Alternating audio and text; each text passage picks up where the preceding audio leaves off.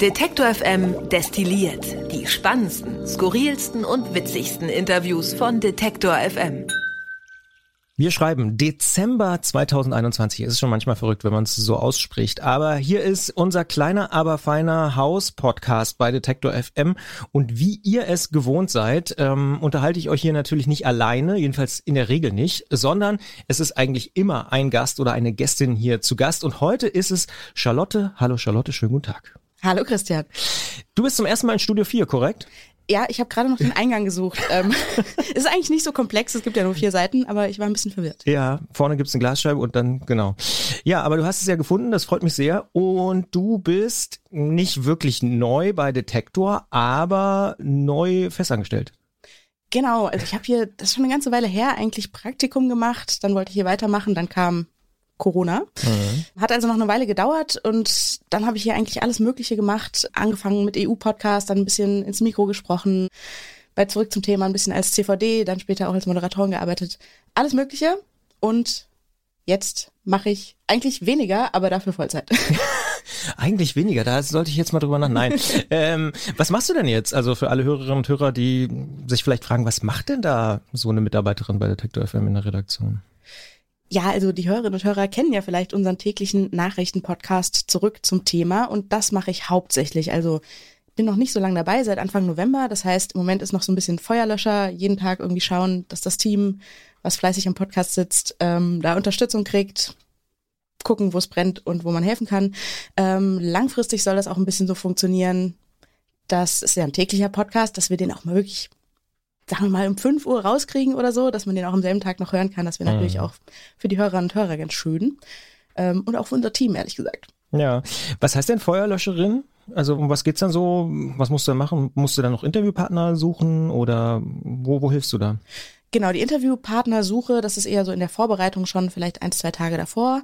Ansonsten, manchmal ist es eng mit einer Zusage, dann übernimmt man mal ein Interviewskript zum Beispiel. Ich schaue mir auch die Skripte, die geschrieben wurden, an und gucke, na, passt das? Sollten wir nicht vielleicht die Frage noch reinnehmen? Ist die nicht vielleicht ein bisschen, passt nicht so gut zum Gesprächspartner, zur Gesprächspartnerin? Ist jetzt noch nicht passiert, aber rein theoretisch würde ich auch mal einen, einen Schnitt übernehmen. Wenn die Interviews geführt würden, müssen die ja noch zusammengebastelt werden. Genau. Das ist mein Feuerlöscher. Interviewskript, was bedeutet das? Das heißt, der Moderator oder die Moderatorin, die haben, äh, nehmen sozusagen schon fertige Fragen auch mit äh, als, ich sag mal so Leitfaden oder wie muss ich mir das vorstellen? Genau, also das ist nicht strikt, das ist nicht so, dass man als Moderatorin, Moderator hier steht und quasi eine Vorlesemaschine ist. Man reagiert natürlich im Interview. Kein Ansager oder kein Ansager. Äh, kein Ansager, aber wir haben ja keinen Knopf im Ohr, also ein bisschen sozusagen ein hm, Leitfaden, an dem man sich entlanghangeln kann. Was wollen wir eigentlich ganz genau wissen? Weil die müssen ja auch relativ präzise sein, diese Interviews, weil wir haben ja nur zehn Minuten Zeit im Podcast. Ja, das ist ein, vielleicht eine Besonderheit auf jeden Fall von zurück zum Thema, dass es eben nicht wie klassische Podcasts, äh, ich sag mal Open End hat, so wie dieser hier. Wir können uns eigentlich so lange unterhalten, wie wir wollen oder wie du Zeit hast. Deswegen hast du auch kein Fragenskript hier. ja, tatsächlich. Genau. Ich habe mir nur so ein paar Stichpunkte gemacht, über was wir heute möglicherweise reden sollten. Aber bei zurück zum Thema ist es natürlich schon ein bisschen anders, wenn man vielleicht nur dann drei Minuten für den einen Aspekt hat, drei Minuten für den anderen Aspekt und das irgendwie noch zusammenfassen will und so, dann braucht man so ein Skript. Und du hast Schnitt angesprochen. Wie funktioniert das? Weiß vielleicht auch nicht jeder und jeder. Das heißt, da also da sind wir auch so gerade so ein bisschen am Umstellen, wie das genau funktioniert. In der Vergangenheit bisher so, ihr kennt das vielleicht vom Radio hören, dass wenn man solche Telefoninterviews führt, dass man immer dieses Knacksen hat und klingt nicht besonders gut und auch so ein bisschen hallig. Ähm, das wollen wir vermeiden und bitten unsere Gesprächspartnerinnen, Gesprächspartner deshalb immer, sich aufzuzeichnen, das heißt, in den meisten Fällen, wenn die kein eigenes Mikro haben, nehmen die einfach ihr Smartphone. Die funktionieren meistens ganz gut. Die haben meistens eine voreingestellte Recording-App. Das Ganze dann ein bisschen aufbocken, so 10, 20 Zentimeter vorm Gesicht hinlegen. Schön aufpassen, dass der Raum ruhig ist.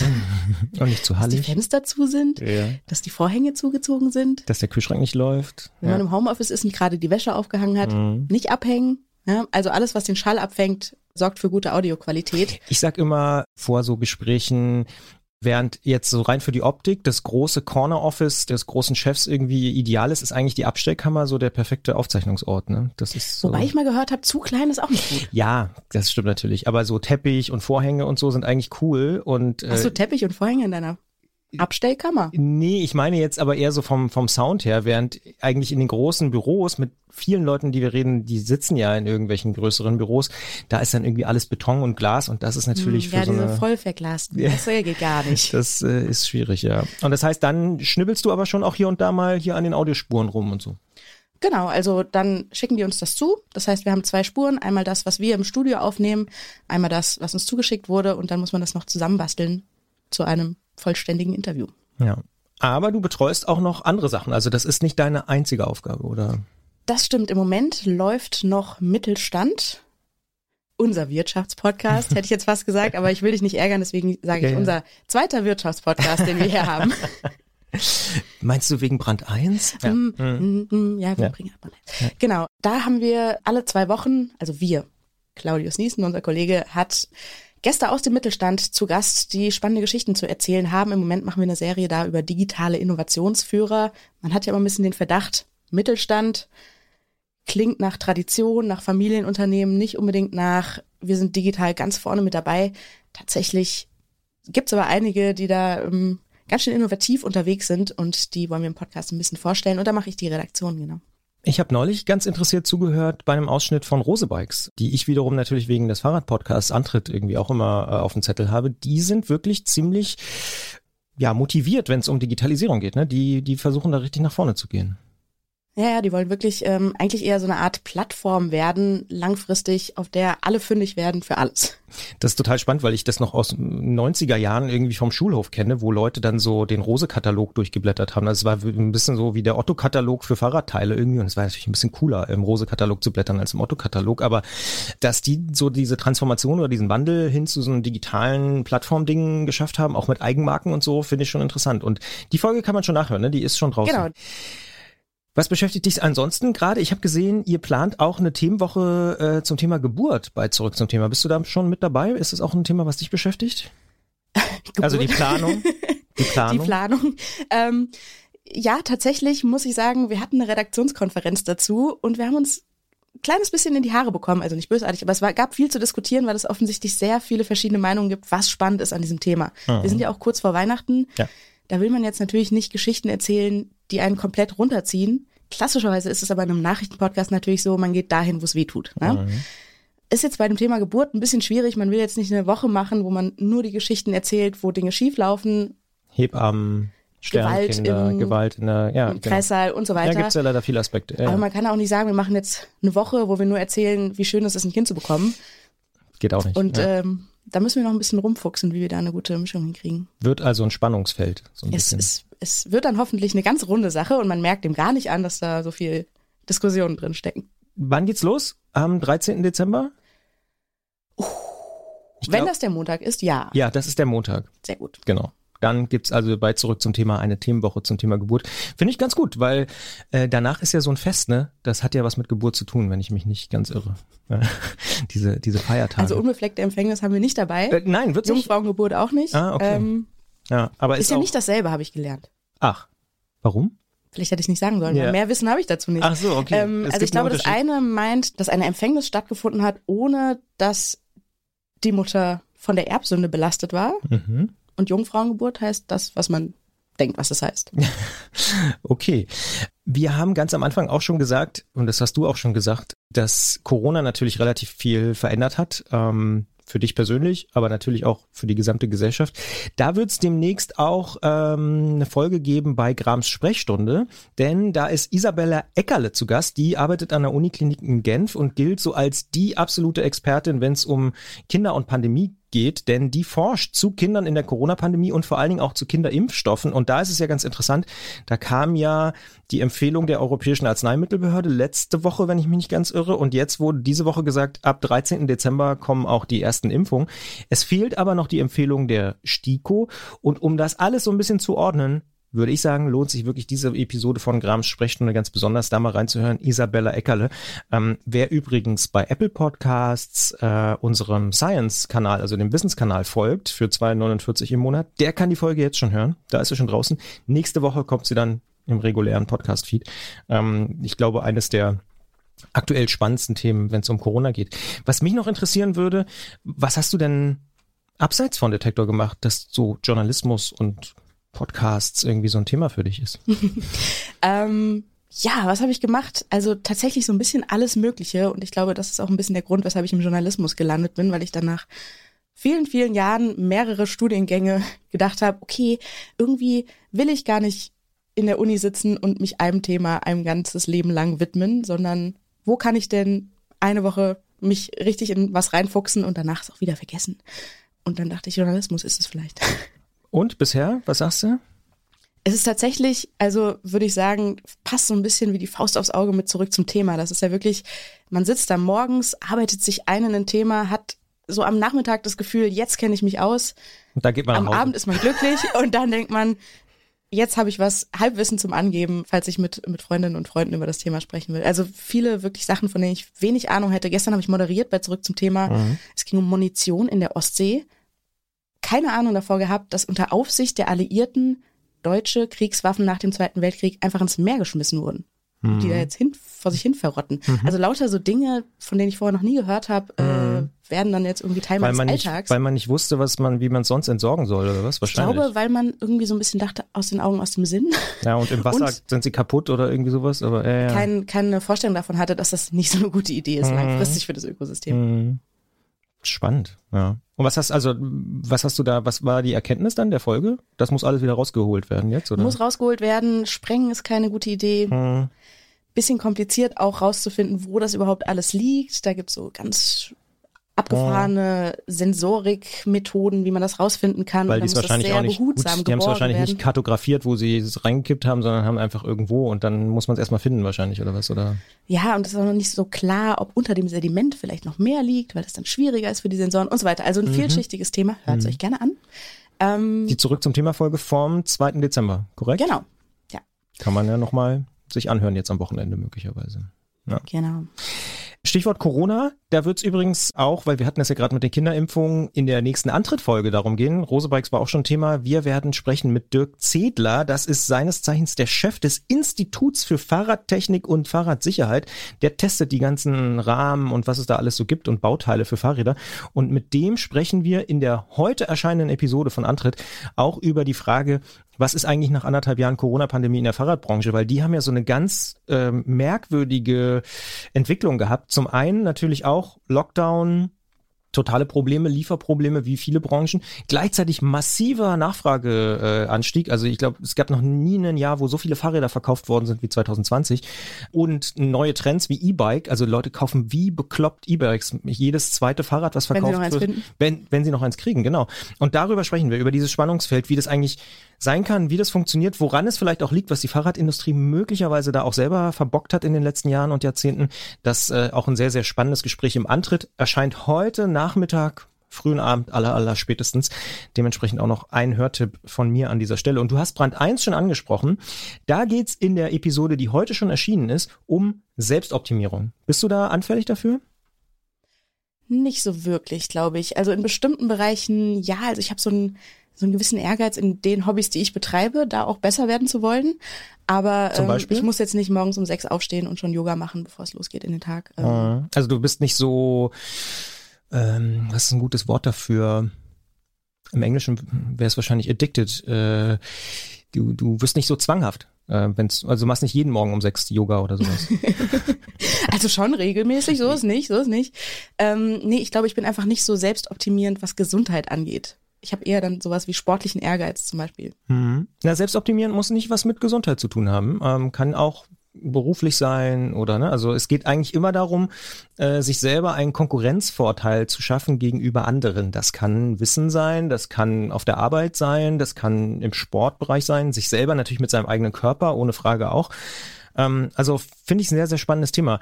Ähm, und die Folge, die heute kommt mit Anja Röcke, die beschäftigt sich genau damit, denn die hat äh, eine Studie zur Soziologie der Selbstoptimierung gemacht. Und ähm, ich muss sagen, ich habe da viel gelernt. Auch Podcast hören kann Selbstoptimierung sein. Habe ich gelernt. Wirklich?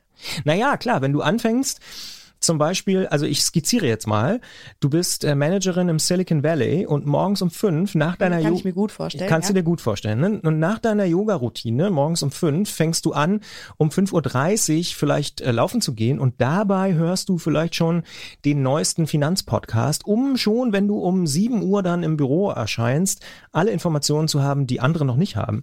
Also wenn du anfängst sozusagen das Podcast hören nicht als Entspannung oder Unterhaltung zu sehen, sondern als aktive ja, Form, dich gegenüber anderen in eine bessere Konkurrenzsituation zu bringen. Das fand ich einen sehr interessanten Gedanken. Also ich bin natürlich berufsbedingt, ist Podcast hören für mich nicht nur Entspannung.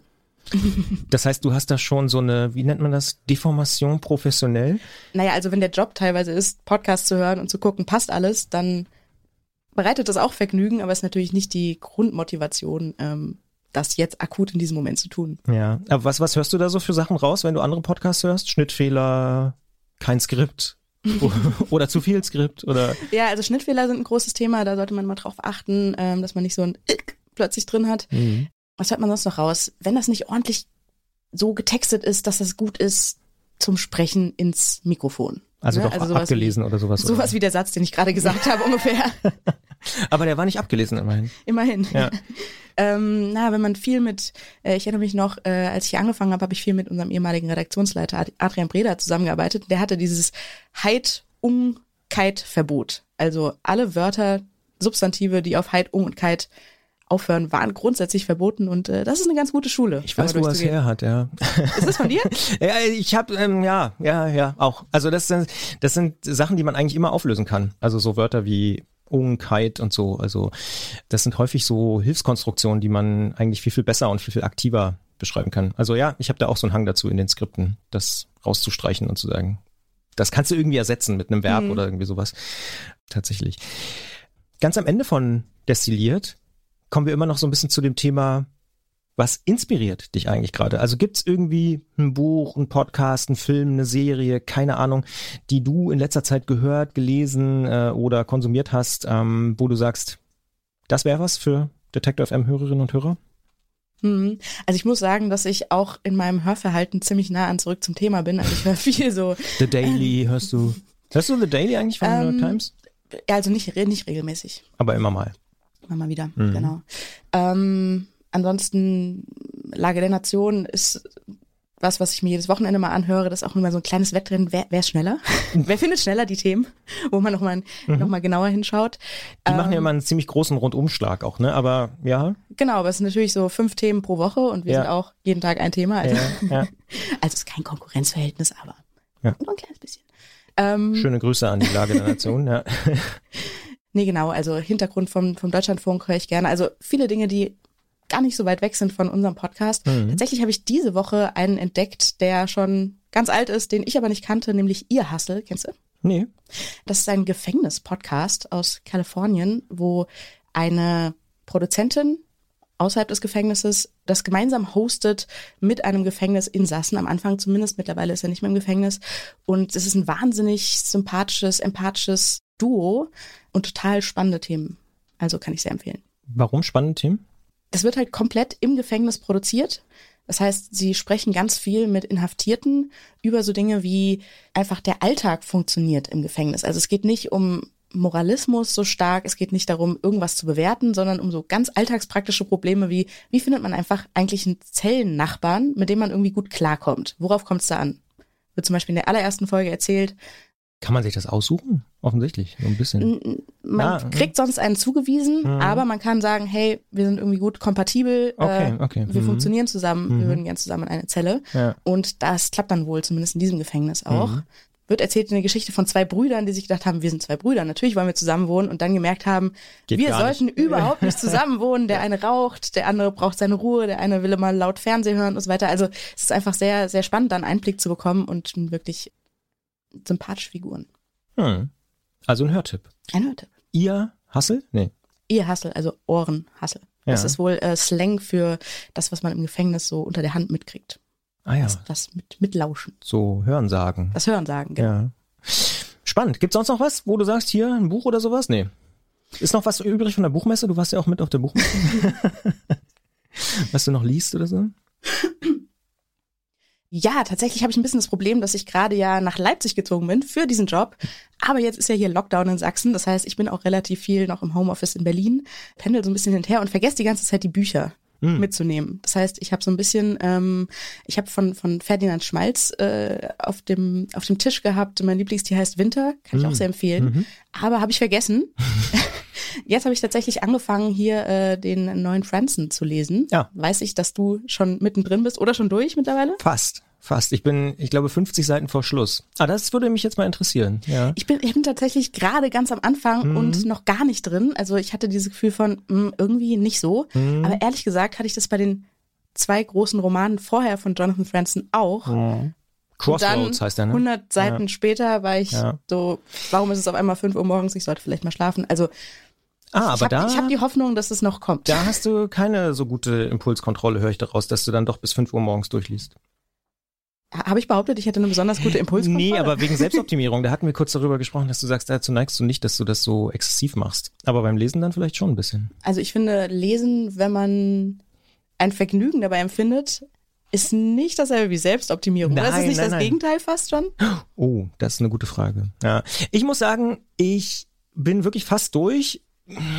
Ich bin nicht. Nimm mir nicht die Hoffnung. Nee, nee, ich bin nicht total begeistert, aber es hat mich reingezogen. Also ich, ich sag mal so, ähm, ich glaube, was mich ein bisschen stört, ist gar nicht unbedingt der Stil und die, die Erzählung an sich, sondern es ist sehr weit weg für mich. Also es ist so Anfang der 70er, spielt das in den USA, Vietnamkrieg geht gerade zu Ende ich kann mich persönlich logischerweise überhaupt nicht damit ja identifizieren oder auseinandersetzen, weil ich diese Zeit nicht erlebt habe. Ich weiß ungefähr, ne, um was es geht und deswegen ist es auch irgendwie ein ganz interessantes Geschichtsbild, da nochmal so ein bisschen tiefer einzutauchen und so. Es geht auch ganz viel um Gott und die Kirche und so, ähm, weil die Hauptfigur, der Vater, ähm, in einem Pfarramt arbeitet als Pastor.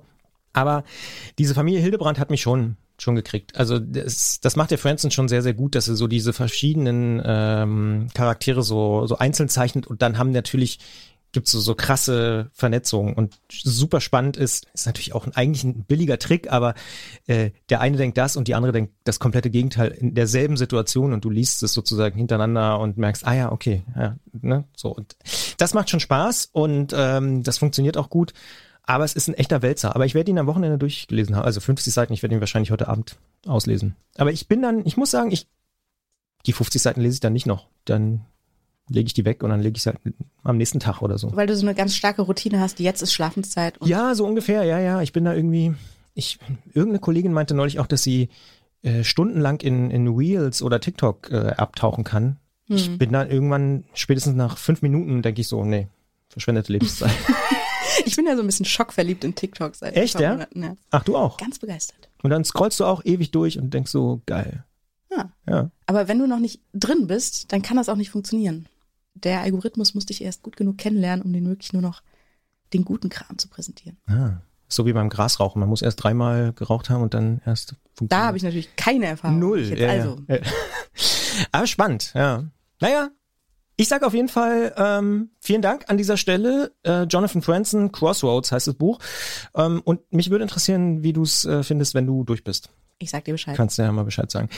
In diesem Sinne, wir verabschieden uns für den Dezember 2021, wünschen dann irgendwann äh, entspannte Feiertage und vor allen Dingen erstmal wahrscheinlich einen ja möglichst erfolgreichen und auch irgendwie entspannten Jahresendspurt äh, so das denn jetzt möglich ist in den aktuellen Gegebenheiten, die wir da irgendwie alle da draußen haben. Aber wir hören uns hier bei Destilliert Anfang Januar wieder, dann logischerweise mit der ersten Ausgabe des Jahres.